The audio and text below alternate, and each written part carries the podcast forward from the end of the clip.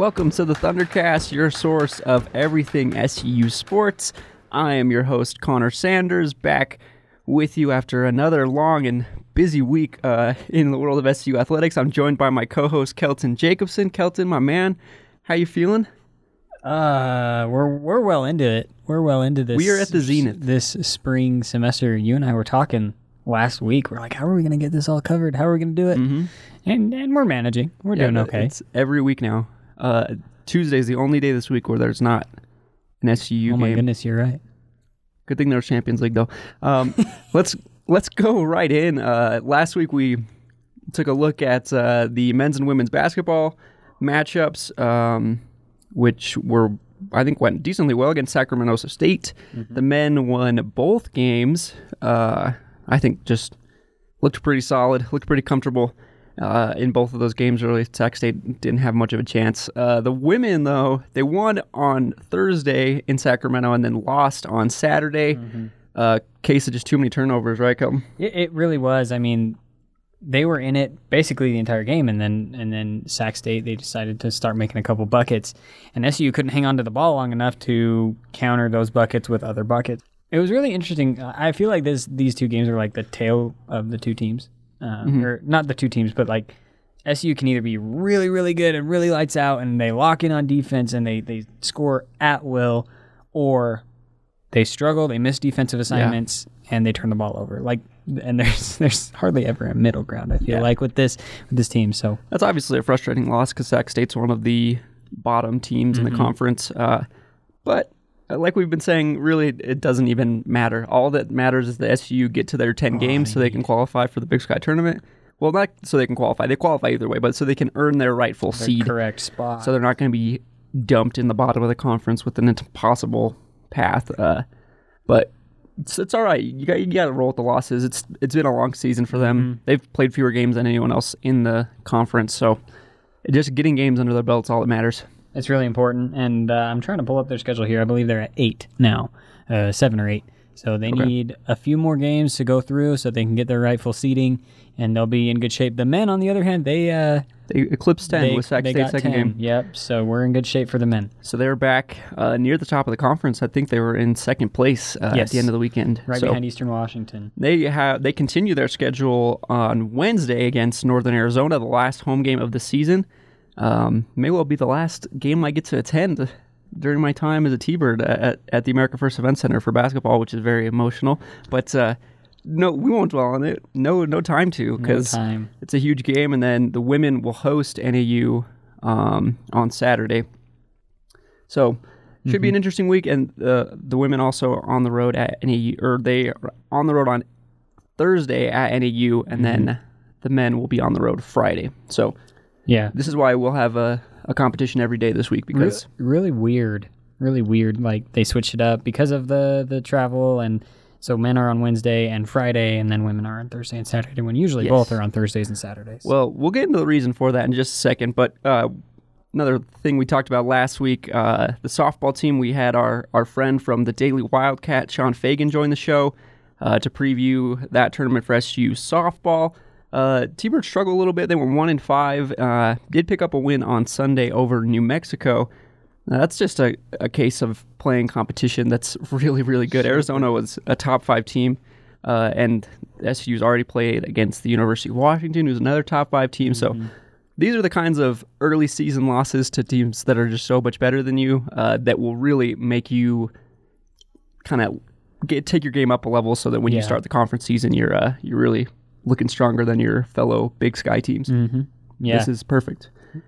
Obviously, you'd like to maybe take one more game, but you know you take what you can get and and su's demonstrated when they play i don't want to say second class teams but just the teams that aren't ranked at their level, the yeah, just five just outside of Power Five conferences, And- and, and- even and against P5s, well. they've done well. So and they do well yep uh, yeah, excited to see what Don Don Williams can do uh, once the the competition kind of levels out, as they do play UVU this weekend, which should be a pretty decent matchup for them. Yeah, and just the fact that SU is getting invited to these tournaments shows that uh, these top level teams at least think, hey, it, it's worth us playing you. Like the top five teams in the nation, they especially this year, they're not just playing games to play games. They're selecting uh, very carefully who's available, and so anyway. congrats uh, to SU softball on getting that first win over New Mexico and success to them this weekend. Uh, another big uh, thing for SUU gymnastics this week. Last week, the uh, the gymnastics team scored 197.275 points in a win over Utah State, which is the school record for points in a meet. Uh, what a perfect way to close the home schedule. Oh, it was it was such a good meet. Um, everyone just they came out. It was senior night, and and and the seniors, you know, they came out. They did they did their thing. Um, but of course, we have to mention it. Wouldn't we? Ha- we couldn't mention gymnastics without mentioning Carly McLean. Of course. uh, and she won again for the fifth time this uh, this gymnastics season, the MRGC Gymnast of the Week. So she is just she's out of her mind right now, and and you you just are so sad that they couldn't they couldn't pull it out against BYU. You wanted it so bad.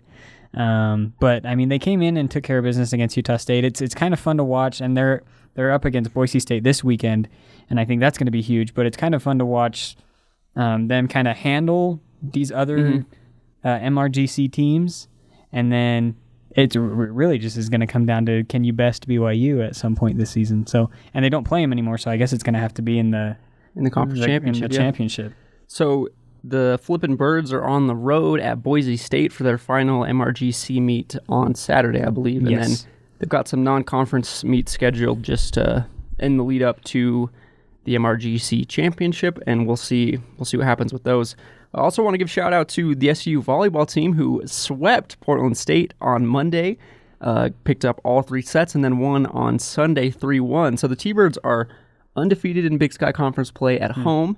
Um, capitalizing on uh what I know not to diminish the win. Obviously, SU played really really well, but these are two teams in the conference you'd expect the T-Birds to, to take care of. Mm-hmm. Some teams that are struggling a little bit so far this season. Portland State just still doesn't have a conference win, but SU certainly we're not going to allow them to get that win. They looked really good this weekend.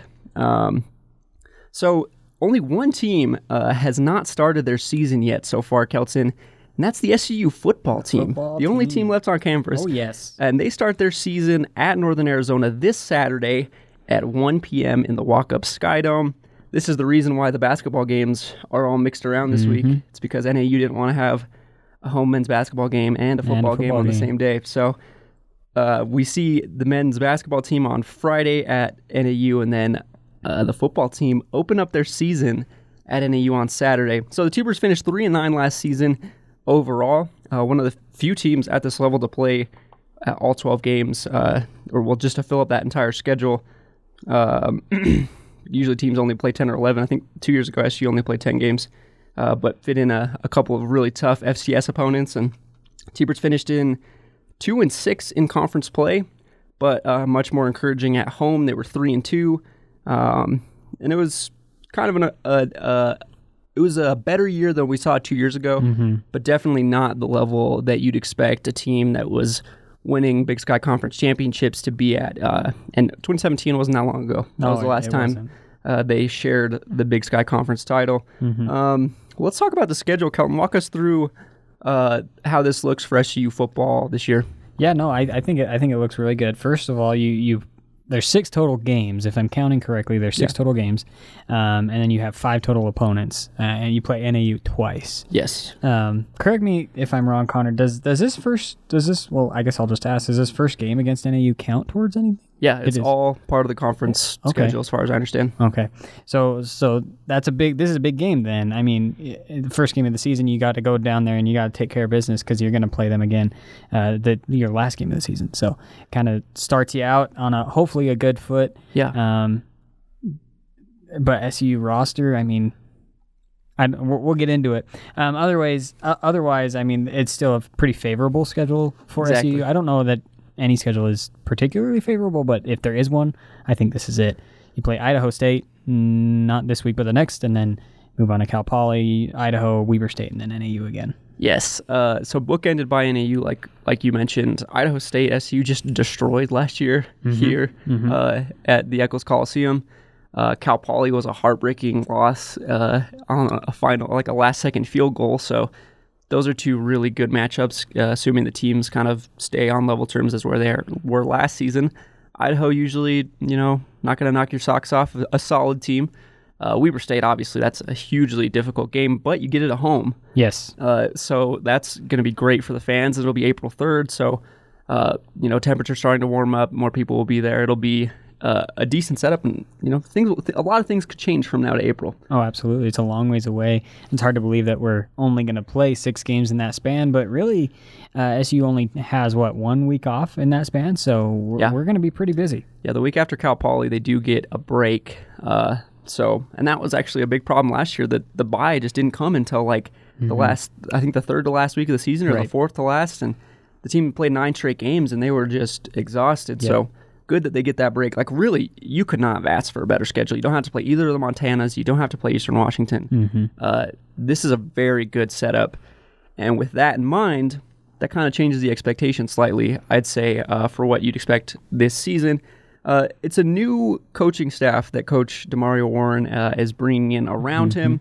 It's been somewhat of a theme on the defensive side over the last few years, but for the first time, uh, we get a new offensive coordinator for SU football, Matt Wade, who is coming uh, from Pacific University, which I believe is a Division two uh, school. So he's making the step up to the Division one level. Uh, seems like a really bright young offensive mind that uh, can engineer some new and uh, unique plays. I think uh, under Coach Walter Sheed last year, uh, playmaking maybe grew a little predictable. I, I would say. I think that's why maybe they just needed to shake it up in, in something. They just need something to change. So they decided to bring in Matt Wade, and uh, I think that it's, it's a good move. I think it's a, a good fit for SUU, um, and he has a lot to do though uh, in his first season because it's not going to be easy replacing the likes of Zach Larson, who was a perennial All Big Sky, perennial All Phil Steele FCS, uh, super great player in the in the center of the offensive line. And in a recent Q and A with Coach Warren, he said that that the team will only go as far as the offensive line takes them. Yeah. So, tell me about this offense, Kelton. What uh, what should we look forward to from SU this season? Well, I think the first thing that we, we have to look at is the um, the quarterback battle. Yeah. And we podcasted a, a while ago, and I can't believe we're already back to, to football. but um, we podcasted a while ago that there is going to be a quarterback battle between Yes. the likes of of uh, Justin Miller and Tyler Skidmore, Zach Hymas, and even Rand Jensen, the freshman. So, Yes.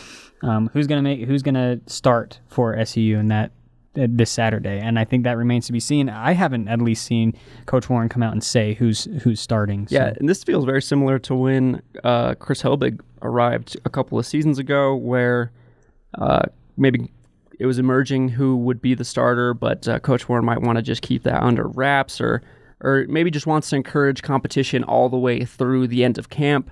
Um, but from what I've heard, it seems like uh, Justin Miller's kind of emerging as that lead candidate for the quarterback role. Yep. But Skidmore has had a lot of experience at SUU in relief of Helbig. Um, last season, Hymus is a transfer from uh, a former Pac-12 transfer. He played at Utah, He played at Weber State as well. Um, and then Rand Jensen, I've heard great things about. Uh, just a freshman, but a great high school career.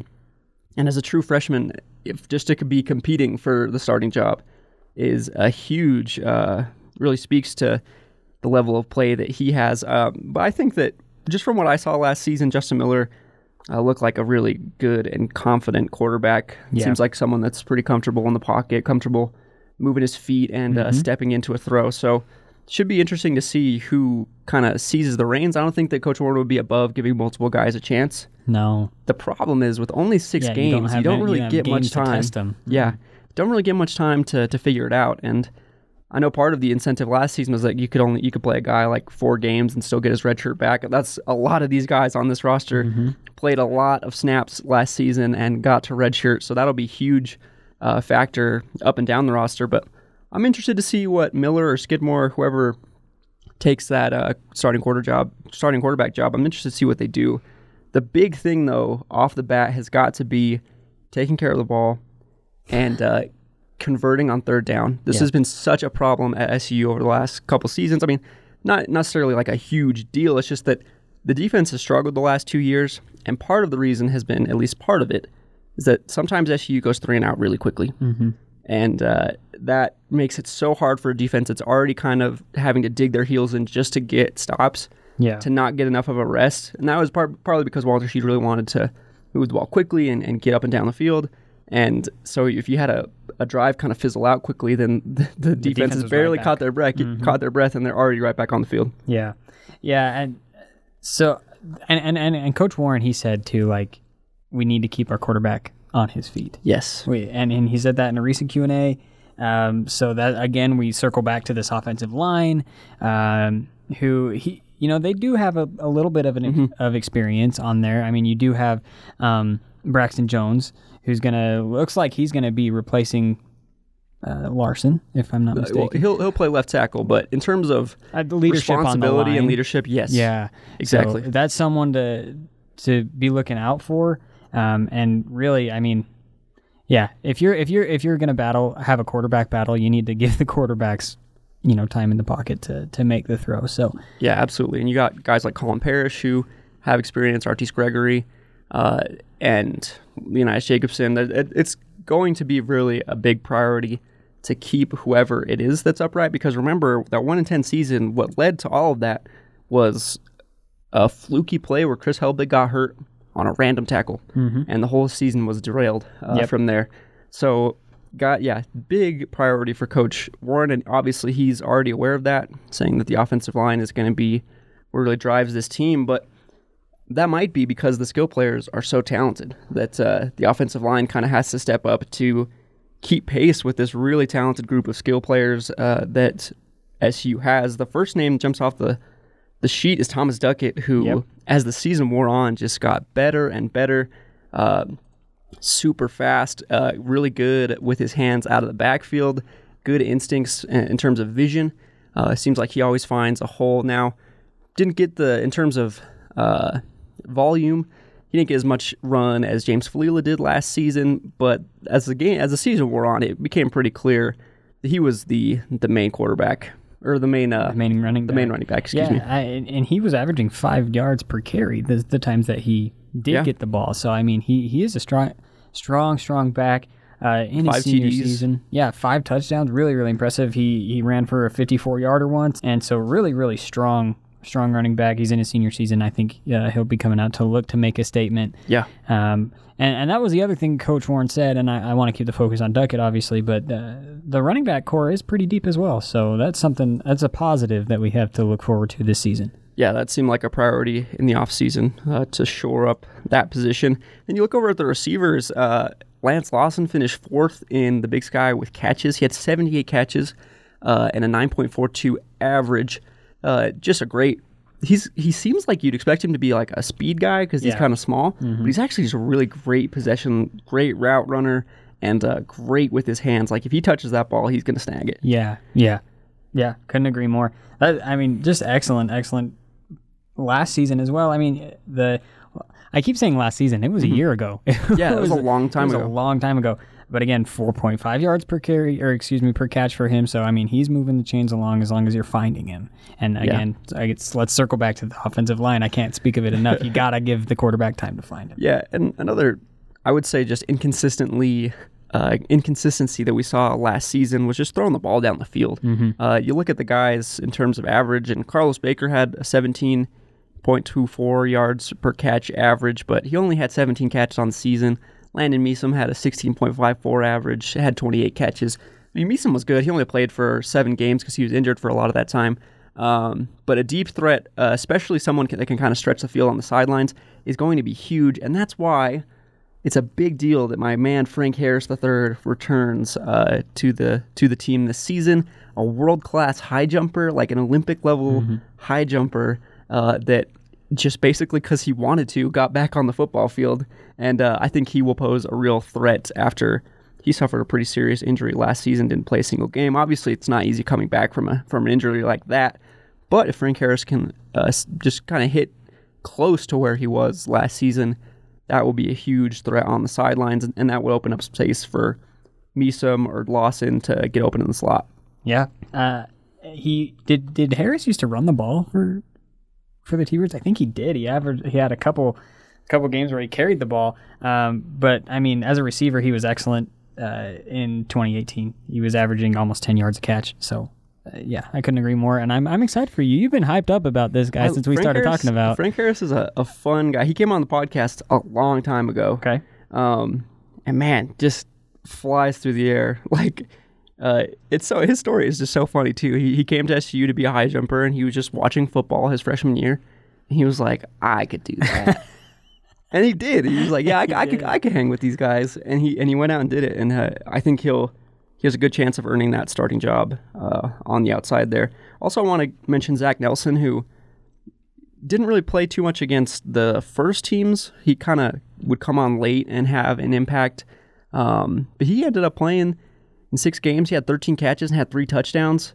Uh, so in six games, he picks up three scores. Like I said, it was mostly against second units. So got to take that with a grain of salt. But in a receiving corps where you kind of you're kind of looking for that more emerging fourth and 5th guy, I think he's someone to watch. Judd Cockett, I think, will get more chances uh, actually as a receiver. He he mostly specializes in returns, but I think he might get a few more chances now that he's an upperclassman. And uh, Austin Ewing also he he's coming back after he suffered a pretty serious injury. Great athlete um, that was had to play some quarterback.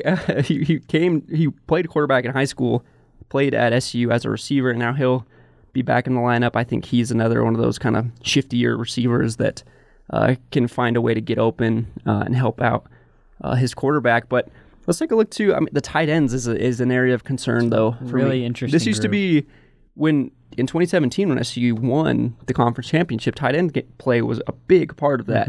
And uh, since McCoy Hill and those guys graduated, it's kind of never been the same. And obviously, replacing guys like that is going to be difficult. But there are five freshman tight ends on this team. Mm-hmm. There's one senior, Brandon McFarland, uh, and he's a transfer, so we'll we'll see what he can offer. Obviously, it seems like a, a good, solid player, but you just got a lot of youngsters uh, that you're going to be relying on in in the tight ends. Uh, does that mean that Matt Wade might just try and go for like four wide out sets and just spread the field wide open and not worry about having to fit a tight end in?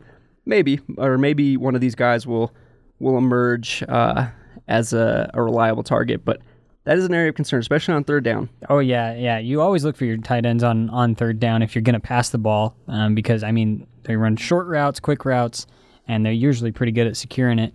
Um, the good news is is that three of those five freshmen are red shirts, so they've been around. Uh, Yeah, it's not their first season trip. um, two fr- two uh, true freshmen, if you if you want to put it that way. And then uh, another good thing too, Connor, that we didn't talk about too much is even though these guys are, are freshmen, that they they've been around the program for almost a year now Yeah. since they were officially recruited, a, a little bit over a year. yes. So they've had time to kind of learn the system.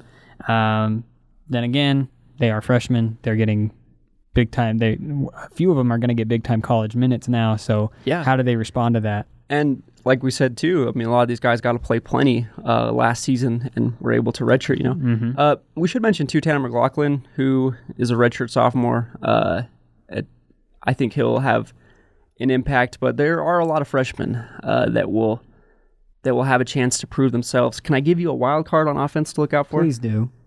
True freshman, my man David Moore III, who is the third highest uh, in terms of yards as a running back in Colorado. I think second only to like Christian McCaffrey and somebody else that's in the NFL who I can't remember off the top of my head right now. Uh, Moore is five foot nine, 200 pounds, seems super shifty, uh, can get downhill too. Uh, with between him and Rand Jensen, I think that those are two high, high quality recruits. And if if if I was Coach Warren, it would always be, it, it would be in the back of my mind at least like, well, what if we just throw the freshman out there and see, you know, see what see what they can do. And I think David, you can also put into a lot of different types of sets and uh, just let him get out in space, let him use that that speed that uh, that got him so much attention coming out of high school. I always am I'm here for the the Connor Sanders wild card. Yes. Connor, you are the one who coined Tevian Jones of the basketball team to be a wild card, Hey, and, look how that played out. He, I don't want to get this sidetracked because I love to talk about SU basketball. He is by far the most important player on that team, There you go. and we'll get into that with a podcast So later on. I'm just saying that Connor Sanders' track record of wild cards is pretty good. So Okay. be looking out for David Moore. yes, I, I think that that's a. I mean, obviously, such an exciting prospect. Uh, it's. I don't think that's too much of a hot take there.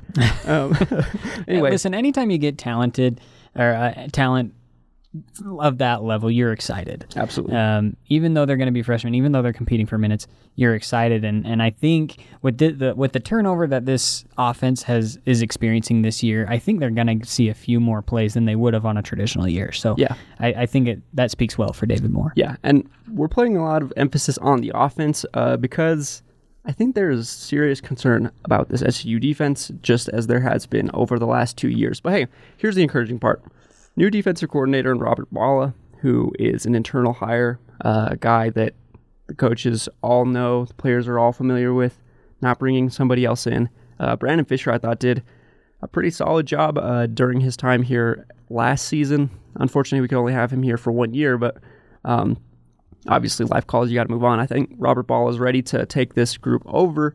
Uh, one area of concern already that we've seen, uh, obviously, time, guys have had a ton of times, a ton of time to prepare, but uh, along the defensive ends or the defensive front, guys have been in and out of the lineup, which was, in my opinion, the biggest problem that SU had last season. Maybe outside of kicking, Yeah. the the defensive linemen just couldn't generate enough pressure on offenses, and so and, and couldn't stop the run, especially. Oh, and and that that's really really tough. Again, like you said, um, for the, for the defense, they exert all this energy. There's no consistency, and then the offense can't stay out on the field long enough to get them a, a good spell. And and you lost a ton of of just Yeah. huge huge names uh, last season due to injury, and so again the the if they come back healthy if this year did pay uh, contribute one thing to your football program is that it allows your guys to get healthy now hopefully i don't know i've been curious to see uh, because of this weird practice schedule that they've had to Yeah. go about if that has any effect on on health and injury I mean, it's colder when they're practicing so i, I hope that doesn't This is true. um, but I mean, if you got your your guys back that are getting you good tackles, and solo tackles, even that you're gonna you're gonna be okay up front. I think it's the secondary that, to me, Connor is is the biggest question mark. Okay, let's go there. This season. Uh, so a big priority will be replacing. They're losing two of their top tacklers uh, from last season. Two of their top four tacklers in Alex Sims and Nilo Ducolo.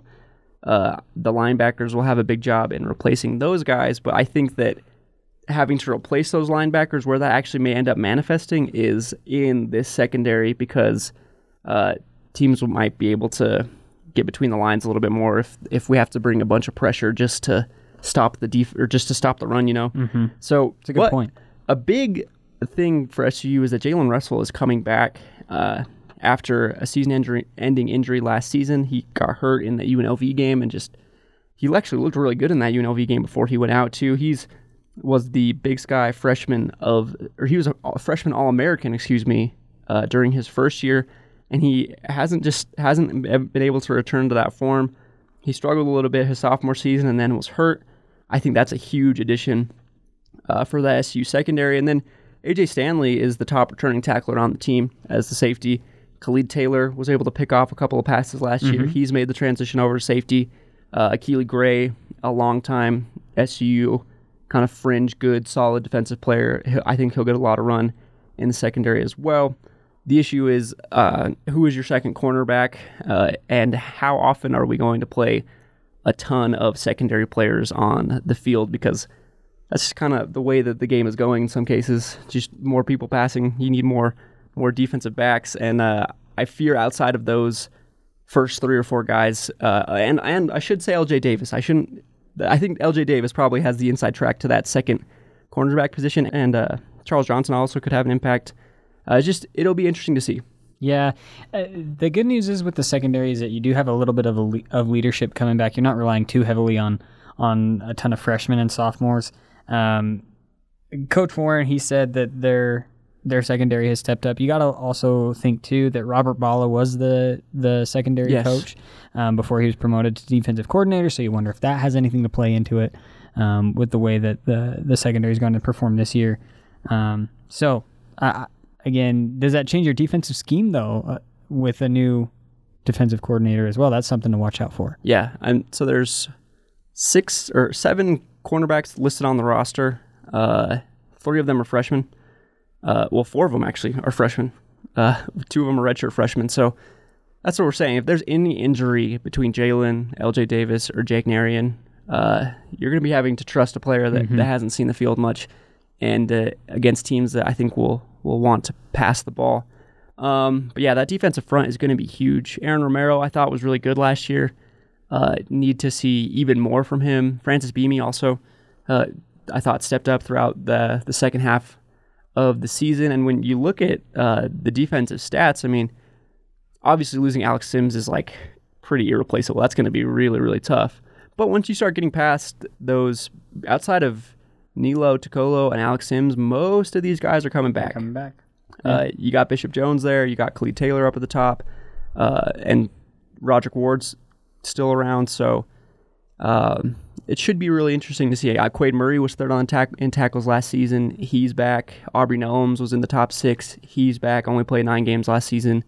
Uh, he'll be back for the full uh, season, I I presume. So I I am just trying to say that you know a huge job in replacing Alex Sims and Nilo Tocolo, but because of how this last season went, you got some guys that should at least had their feet wet. Oh yeah, yeah, and I mean, new defensive scheme, anything could happen. So that's it, it. This whole thing, I feel like I've said it like 15 times already this podcast, and I apologize, but the whole thing's just extremely like going to be very, very fun to watch, just because it's so new. It's there's a lot of new information and not a, a lot of new schemes that are going to take place, Yeah. and a lot of new players that are going to be seeing the field. Part of me thinks like this is kind of not a great setup for this for the team because they've had all this time to repair and now there's all this pressure on them to do well and uh, they are getting a favorable schedule so maybe it's like if they ended up going three and three maybe we would kind of still be like ah they could have done better uh, really they just need to be better than they were last year and if they go 500 that's an improvement um, so I'm, I'm really interested to see but also at the same time part of me is like they could go five and one Yeah. they could win those five games Yeah. everybody but Weber that's totally winnable Yep. each and each and every one of those games. NAU is always just squeaks by us because their backup quarterback comes in and destroys us. uh, we never have time to prep for him because always always gets some random second teamer in there. But anyway, um, let's. I want to hit one last point with the special teams. T-Bird struggled a little bit in the kicking game last season, both in kicking and punting. Um, and there are five listed kicker slash punters on the roster. Mandy Burrs, Jake Girardi, Kakoa Sissoko, Easton Jones, and AJ McCurl. So that uh, doesn't instill confidence having so many guys there. No. It's like why?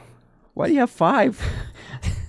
I'm like, are you that concerned that the the first two are going to be bad that you need three backups? Yeah, I. If if last year spoke, if last year meant anything, I mean, uh, Man, and by the way, two of those guys are seniors. Yeah. uh, and uh, that I would definitely take offense to that. if they brought in, if you were a kicker and you brought in two guys uh, to compete with you every day, I don't know, man. listen, uh, Sis- Sissoko went two for eleven last year. Yeah, he- can't be too mad, but Manny might still have some. he might have beef. If you go to you, you go two for eleven, you shouldn't be taking too much of an offense if your if your team's recruiting some freshman kickers. This is true. I want to point out that Jake Girardi is listed at 6'3", 250 pounds. so if it doesn't I work out, I gotta see kicker, this kid on kickoffs. Charge down the middle, my man. Azusa Pacific transfer. Take somebody a 6'3", 250 for a kicker, my man. if kicking if kick, if kicking doesn't work Yo, out, he- you might you might get should- some D line time. yeah, I was gonna say you should try out a tight end, dog. he said if I was on the team, I would just tell everybody I was a tight end. Yeah. all the girls at the party. What what position you play? Oh, I'm a tight end. He, lo- he, he looks like a tight end. 6'3", 250. My I goodness. believe him. I Yeah. believe him. Well, uh, I think that just about covers uh, our SUU football coverage for this week. Make sure to keep an eye out uh, for written previews that we'll be writing this Yes. week. We're going to write one focused only on SUU's offense and one on SUU's defense. Uh, and then next week on the Thundercast, we're going to release a, a preview for the Big Sky Conference tournament slash arguing who we think should be on the Big Sky All Conference teams For basketball. for men's basketball. Mm-hmm. And uh, we should we'll do women's basketball too. We'll throw them in. oh yeah. So, uh, thank you for listening to the Thundercast. Kelton, any final thoughts? No, I'm good. I'm excited for SUU football this week. I can't believe it's here. I know it's wild. I feel like I feel like we were. God, when we first did this together, Connor, when I first came on, it was what October, and we, Yeah. that was a, that was a distant like reach for us, and now it's here. Yeah, and so much has happened since then. Uh, this is a huge season for the football team, and I think that they have a, a good shot to do very well. So we'll, we'll, see how they go. But thank you for listening uh, to the Thundercast. We'll be back with you next week for another episode. That's it. See you later.